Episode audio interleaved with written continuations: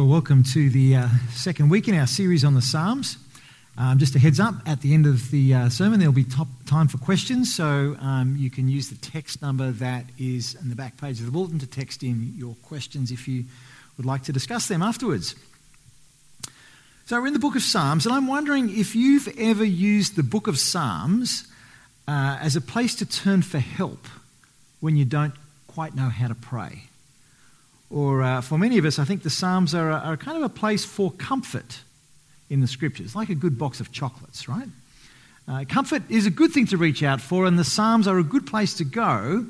But I'm wondering, is that the way that a Christian should approach the Psalms like a box of chocolates. You know, we kind of open the lid and look around to find something that maybe we might like and we choose that one. Okay, if you've, if you've done that before, if you've had that approach to reading the Psalms, you know that there's kind of a whole bunch of problems that come with that because while there are some very, very nice Psalms, there are also some Psalms that are a little problematic, maybe, um, not to your taste. Um, you know, a bit of licorice hiding there under the chocolate. You know what licorice? Yeah. So we pick and choose our psalms depending upon our tastes or our particular need at the time. But when we do that, we actually focus on ourselves too much. We, we're thinking about, well, what do I want? What's my need here? What, what's speaking to me today? From God's word. And what that does is it means that we never actually grow beyond our own little safe comfort zone for prayer. Now, if you've ever done that, and I think we probably all have at some stage or other, I sure have, we got this sneaking suspicion that this is not the right way to approach the Psalms. The chocolate box approach to the Psalms is actually a mistake because it throws up a whole bunch of problems that we don't know how to solve and it actually limits our growth in prayer. There is in the, in the Psalms amazing songs of praise, beautiful prayers. There are anguished cries for help in times of suffering, but there's also angry cursing uh, weird stuff like this. How would you, like, the Psalms are, are a prayer book, right? They're, they're, Israel's book for prayer and how to worship together. So you come across this Remember, O Lord, what the Edomites did on the day Jerusalem fell. Tear it down, they cried. Tear it down to its foundations. O daughter of Babylon, doomed to destruction, happy is he who repays you for what you've done to us, who seizes your infants and dashes them against the rocks. How do you cope with that? How would you pray that in the book of Psalms? How about this one? May the praise of God be in their mouths and a double edged sword in their hands to inflict vengeance on the nations and punishment on the peoples. These are the kind of problems that show up when Christians just kind of pick the Psalms and uncritically adopt them as our prayers. We're just going to pray whatever's in the Psalms, okay? Now, we know that we can't do that, and we know that we can't just kind of, well, I don't like these bits of the Bible, so we just won't, we'll forget about them, we won't use them. God's intentionally put them in there. They must be, they must be useful in some way. If we find them awkward or objectionable, what are we going to do? And uh, just so you know where I'm going, Psalm 2 is a little bit awkward this way, a little bit tricky. So, as thinking Christians, we've got a question that we've got to answer first. And it's this Who are the Psalms for? I guess, first of all, they are Israel's Psalms, right? They're not ours directly. In the Psalms, we actually hear about Israel's experiences of redemption out of Egypt, travel through the desert, occupation of the promised land, life in the land, and then exile, getting kicked out of the promised land into Babylon again. So the world of the Psalms is, in its first instance, it's the world of the Old Testament people of Israel. But we also realize that as we read the Psalms, there is one figure in Israel's history who kind of dominates the Psalms. And we're talking about David, right? He is he's both the author and he's the subject of many of the Psalms. His name appears 90 times in the whole book, mostly in those little superscriptions, that little bit in italics just before the actual Psalm seems to start. that little superscription, that's part of the text as well. That's in the Bible too. And that's where David is mentioned often. We'll see that next week particularly. So the Psalms take us not only to the life of Israel, but especially to the world and to the experience of David. There, there are his prayers there, his songs, his, his spirituality in a sense, his struggles, and, and it's all prayed out to God and recorded for our benefit. But the Psalms force us to look further than David into the monarchy, into the, all of the kings that followed him. And we'll notice this particularly in Psalm 2 in a bit. While Israel's uh, kings in the Psalms seem like greatly exalted figures, as the narrative of all of the Psalms develop, because there is a narrative structure to the 150 Psalms that are in this book, we actually see the failure of Israel's kings and we see that there is this incredible downfall of the monarchy. And it is loudly lamented with great tragedy. Apostasy happens. And that's why the people get kicked out into exile in Babylon. So there is lament. There are tears and shame and, and crying because of the failure of the monarchy, who in fact lead to the failure of all of the people. So ultimately, as the Psalms develop, we see that, wow, the monarchy was a disappointment. But, and you'll notice that the Psalms kind of finish on a big high where they go, oh, wait a minute. Our king is God himself. God rules Israel. He is our leader, and so there is great praise and many hallelujahs as you get to the back end of the book of Psalms. But you are waiting for the fulfillment of these incredible expectations that have been built around the idea of the monarchy. Well, in the Gospels, as we wind forward in the Bible, you see Jesus uh, teaching and actually understanding himself as the anointed one that is described in the Psalms. There is great anticipation as the day of Jesus dawns. And in fact, Jesus, in his teaching, uh, he refers to the book of Psalms more than any other book. Okay, if you look at what Jesus says in the Gospels about himself and about his mission, his head is in the Psalms. He's understanding himself through that collection of Old Testament books. So the Psalms, yes, they are Israel's in the first place, and particularly David's, but we find their fulfillment in Jesus, in his life and in his experience. And then, finally, at the end of this great big long chain, is us. The Christian prays the Psalms on Jesus' coattails, if I could put it that way, because they are his Psalms, but we are in him, we are with him, we are following in his footsteps. The Christian can also enter into the world of the Psalms in Jesus' wake, as it were. Uh, they can be ours because they are his. And that's the kind of the framework I want us to be thinking in as we engage with the Psalms, as we learn to pray the Psalms and we sing the Psalms, as we enter into them. But we just got to be careful because we're not Israel and we're not David and we're not Jesus. Instead, we are with Jesus, following in his wake. And so, as we kind of enter into Psalm 2, which we're just about to do now, we're kind of doing that very carefully so um, if you haven't already, make sure you've got Psalm 2 open uh, in the Bible in front of you. First thing to notice about Psalm 2 is that it is actually sort of paired together with Psalm 1. Okay, it's like a double introduction to the whole 150 Psalms in the book. Okay, and the, the clue is um, when you go back to Psalm 1, verse 1, that word blessed is there. Blessed is the man who does not walk in step with the wicked. We heard that last week.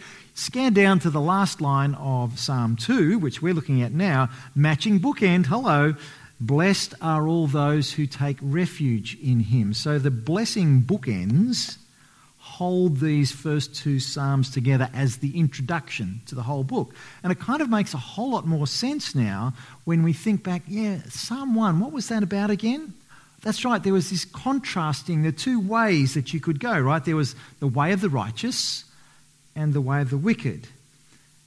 And the challenge for us as we pondered Psalm 1 last week was well, wait a minute, who actually qualifies as the righteous? Who's worthy? Who, who is the blessed man, which was kind of introduced there in Psalm 1. Psalm 2, now the second part of that introduction to the whole book, starts to explore that question. Okay, Psalm 2 kind of gives us a profile. And we're introduced in verse 2 to the Lord's anointed. Ultimately, who is blessed? Who is righteous? It is the Lord's anointed and all who stand with him. So let's get into Psalm 2 now. A little more detail. Let's see how it all works. Psalm 2 has four parts. First part is all about the rage of the nations, verses 1 through 3. They're kind of railing against God and his anointed. So um, I'm at verse 1. I'll read it again. Why do the nations conspire and the peoples plot in vain? The kings of the earth rise up and the rulers band together against the Lord and against his anointed, saying, Let us break their chains and throw off their shackles. So, so the nations and the people making their plan to kind of overthrow God. They're, they're murmuring, they're grumbling, they're agitating because they don't want to be ruled by anyone else other than themselves. And so they kind of gathered together to take their stand against God and his anointed. That word anointed, we've used it a few times here. Um, when, it, when a new king was being set apart for God, his head would be anointed with oil. Basically, you get a canister of oil and you pour it on their head. And that's the sign, the demonstration that this person is set apart as God's designated ruler. And so, you know, naturally, our thoughts turn to King David.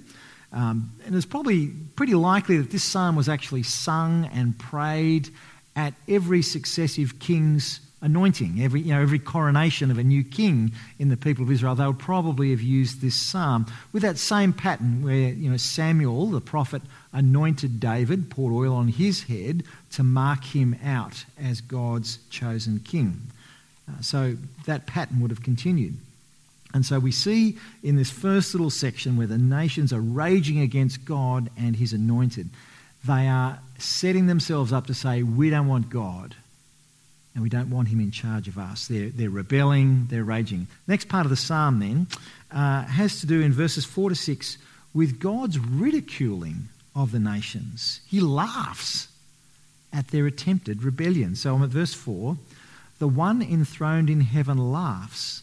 The Lord scoffs at them. He rebukes them in his anger and terrifies them in his wrath, saying, I have installed my king on Zion, my holy mountain. The power imbalance here is ridiculous. See, God looks on these kind of puny little nations, uh, you know, shaking their fist at God, saying, We're going to throw off your rule. Here is the God of heaven and earth who made galaxies, gazillions of them. And there's this little blue planet called Earth, and there's these tiny little ants there shaking their fist at God, saying, Yeah, we don't want to be ruled by you.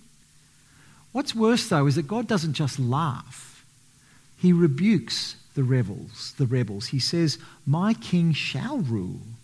That's what verse 6 means when God speaks with this incredible, terrifying anger.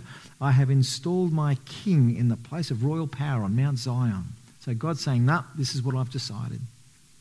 Next thing that happens, uh, verses 7 through 9, we see that God's anointed one uh, we see his rule now explained. So I'm at, I'm at verse 7. I will proclaim the Lord's decree, he said to me. You are my son. Today I've become your father. Ask me, and I will make the nations your inheritance, the ends of the earth your possession. You will break them with a rod of iron. You will dash them to pieces like pottery. So God's anointed king has the status of being his son. And his rule is to be absolute, to be universal. There is nothing outside of his control. And this decree that God makes cannot be changed. When God speaks, it is done. So any attempt to resist God's rule or to overthrow him, even to run away from him or ignore him, is futile. It's kind of foolish, actually, because God is saying, No, I have established my king. And so who's the king? Who is worthy of such honor? The person who wrote this psalm, perhaps it was David, didn't actually know who that king would be, who would fulfill this incredible kind of job description that we see here. But we know, because hindsight is a, is a wonderful luxury, isn't it?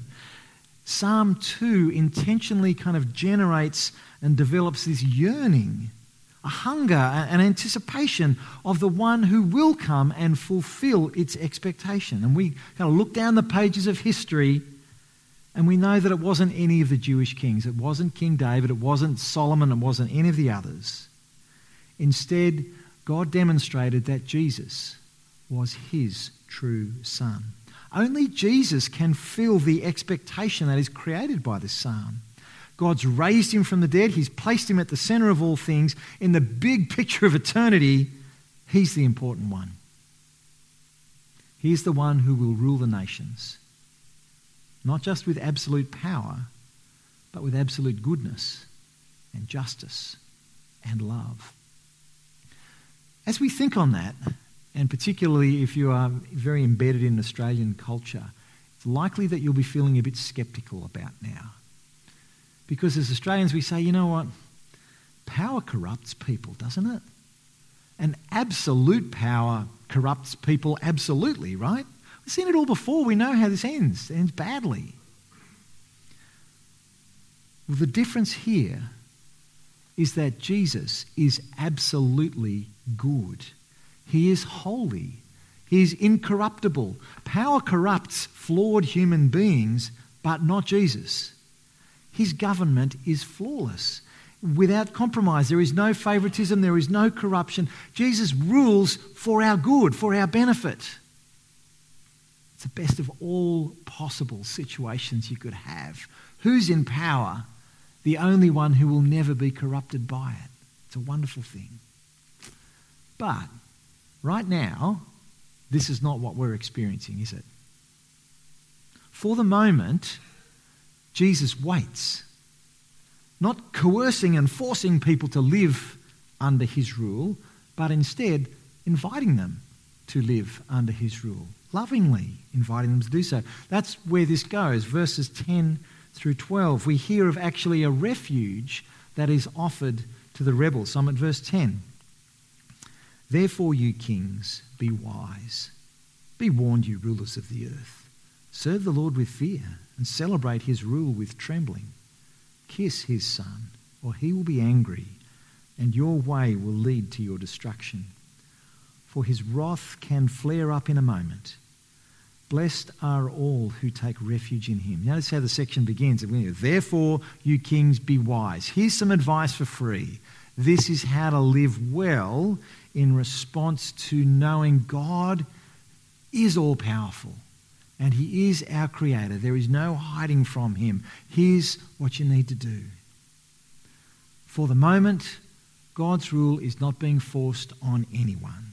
Instead, God invites the people who are in rebellion against his power to change, to willingly come to him and submit to his rule. That's what it means when it says kiss his son, verse 12. Okay? Make peace with God and with his ruler before he comes in judgment. So these verses at the end here are like a warning. Actually, it's like an ultimatum. But the point of this ultimatum is in verse 12. God wants to bring people into blessing.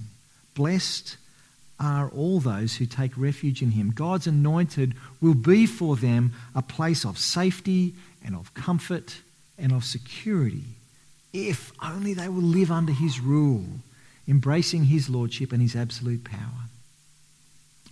So, because this psalm is embedded in such an important place in Israel's prayer book, in their, in their kind of liturgy for worship, we should be thinking, okay, we know what this is for. This is for praying. That's what the Psalms are for. How do we do it as Christian people?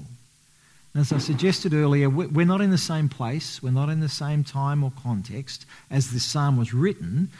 We actually know a whole bunch more. Jesus the Messiah has been revealed to us. We know that his coronation came through his cross, through his resurrection, and to his ascension. Okay, so here is Jesus ruling all things and yet waiting. And we're waiting for the consummation of his rule. So, how do we join in praying this psalm in a way that is Christian? Well, there's a clue for us, thankfully, in, uh, in the book of Acts, which is that narrative that we read uh, in chapter 4 of Acts, when you know, Peter and John had gone to the temple, they'd healed a guy on the way uh, dramatically, and in the temple had proclaimed powerfully that Jesus was the Messiah. That is, Jesus is the anointed one of Psalm 2. They had been declaring that in the temple, and the Sanhedrin and the Pharisees and the religious heavyweights shut them down. They said, No, you can't do that. You can't speak that way. They arrested them but they didn't really have a crime to arrest them for. So they kind of let them go again and sent them back to, to the believers, to the Christians. And so when they return, Peter and John, what do they do? They pray. And they pray Psalm 2. Uh, so let's look at that a little more carefully so we can see okay, how do you pray Psalm 2? What would it mean to do that? And so uh, in verse 25 of Acts 4, which we read earlier, uh, we read this. Uh, in, this is their prayer now, right? You spoke by the Holy Spirit through the mouth of your servant, our father David. Notice how they understand what Psalm 2 is. This is God's authoritative word. The scriptures are inspired by the Spirit, they carry God's authority, and then they quote Psalm 2. Why do the nations rage and the peoples plot in vain? The kings of the earth rise up, and rulers band together against the Lord and against his anointed one. So they've quoted the psalm. What are they going to pray about it? Well, verse 27. Indeed, Herod and Pontius Pilate met together with the Gentiles and the people of Israel in this city to conspire against your holy servant Jesus, whom you anointed. Who did God anoint? Jesus, your holy servant. He is the one against whom the nations are raging. He is the one whose rule they reject. And who are the nations who are holding God, or whom God is holding in derision? Israel's first readers, you know, would have read this and gone, you know, those Egyptians better watch out because God's going to get them. But now look what happens. As Christians pray this psalm, the conspirators are Herod and Pontius Pilate, the Gentiles, and the people of Israel.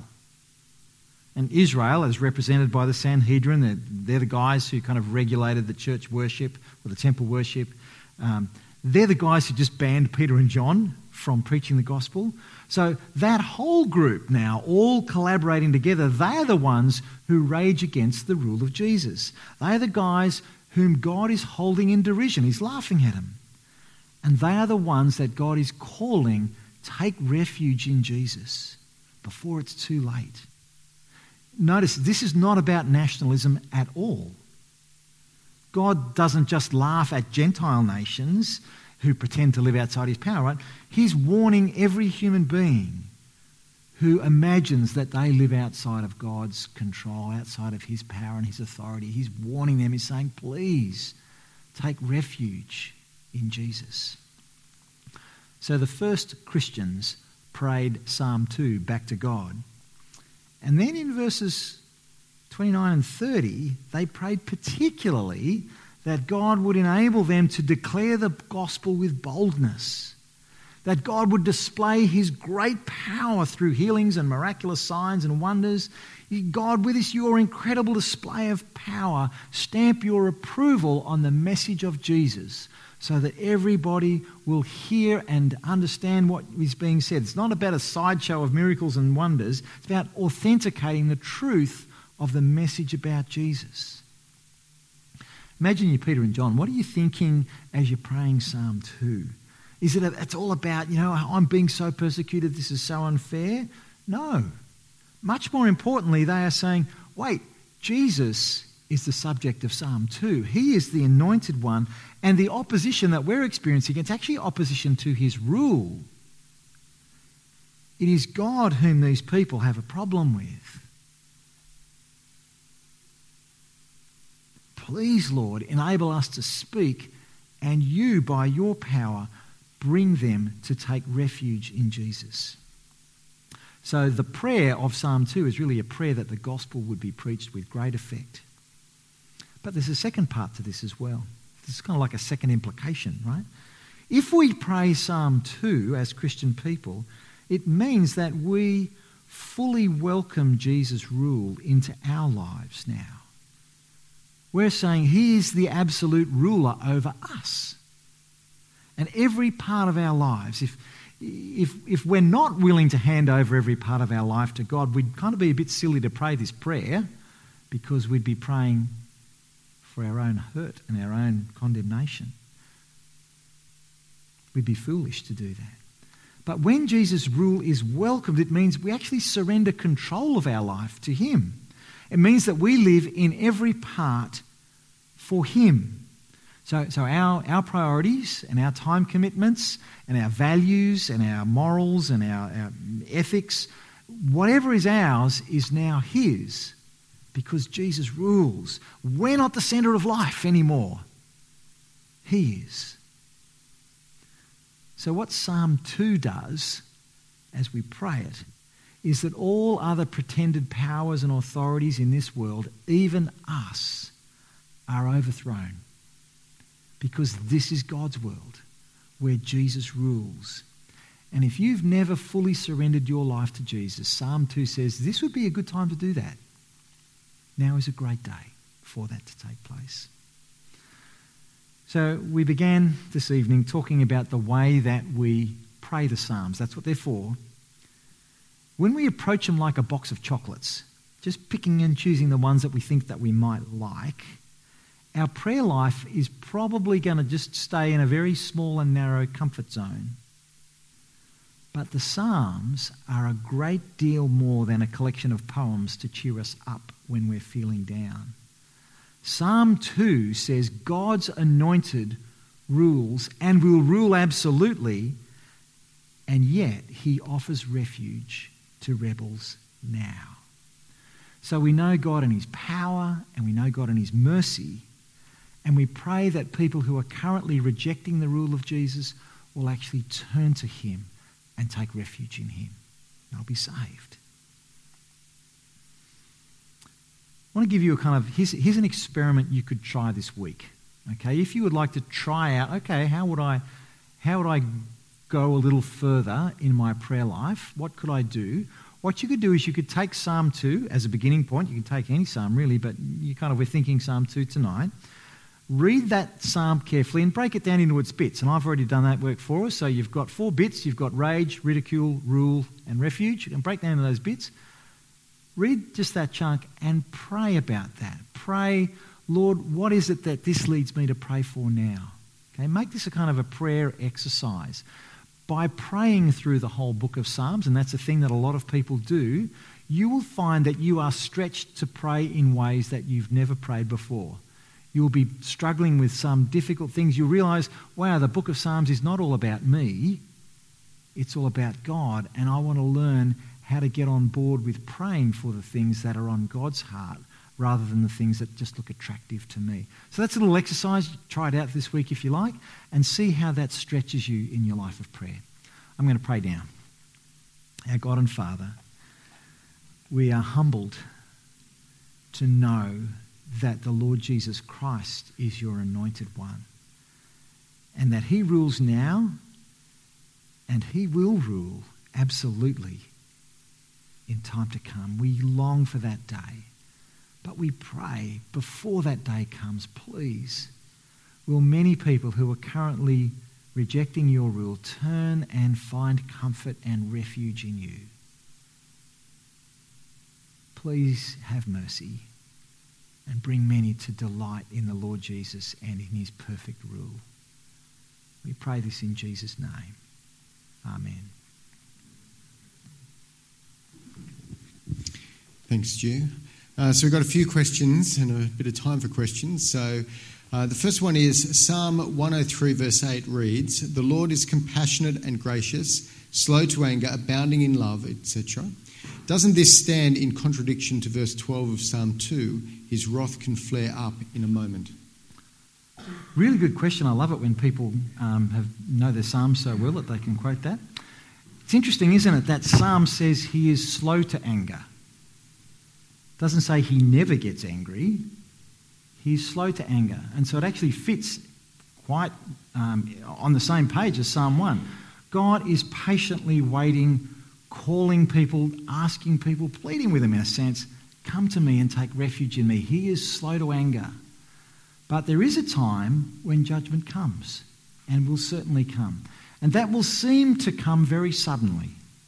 It'll seem that God's anger has flared up. Oh my goodness, in a, in a sudden, eh, you know, quite suddenly. But actually, God has been patiently waiting for many, many years.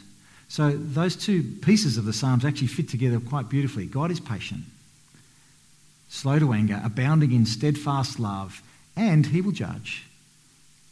And that day will certainly come. It's just that we don't know when it comes. And so it will seem to be suddenly for us. Brilliant. Uh, the next question is How are the nations restrained, as described in verse 3? Let the nations break the Lord's chains. As it appears, the nation's evil is unrestrained in today's context. Yeah, yeah. Um, you know, verse 3 let us break their fetters and, and you know, they throw off their shackles. I think that that's referring to the, that's the way the nations think. The nations think, oh, living under God's rule is like being, you know, in chains. I, am I'm limited in my freedom and I can't do the things I really, really want to do. It's like being all chained up. That's how a person thinks who doesn't recognize actually living under God's rule is the most freeing thing ever. It's the most beautiful thing to live under His lordship. It's, it's kind of quite a, a counterintuitive thing um, we don't recognize when we're actually in the shackles of, say, our own addictions or our own failures or our own humanness. That's shackled, that's chained, that's stuck. Uh, and so it's the nations feeling as though living under God's rule will be, oh, no, I'm not, not going to be good at all. So I think that's, that's where that metaphor works there in verse 3. Excellent. One more question here. How do you take refuge in Jesus? I love that question. You take refuge in Jesus by praying and coming to Him and you say, Lord Jesus, I want you to have my back. I want you to be in charge of my life. I want you to protect me on the day of wrath. When the day of judgment comes, please stand between me and the wrath so that I will be safe. That's what taking refuge means. There's this kind of crunchy old hymn that we sing sometimes Rock of Ages cleft for me, let me hide myself in thee. Loosely translated, translated, Jesus, can you stand in the way so that I'm protected by you, so that when judgment comes, it falls on you like it did on the cross, so I'm sweet. It doesn't fall on me. So taking refuge in Jesus is asking Him to be in charge. So um, I would suggest pray that and do that. Maybe find a friend and tell them, hey, this is what I want to do. I'm not really sure how to do it. Can you help me?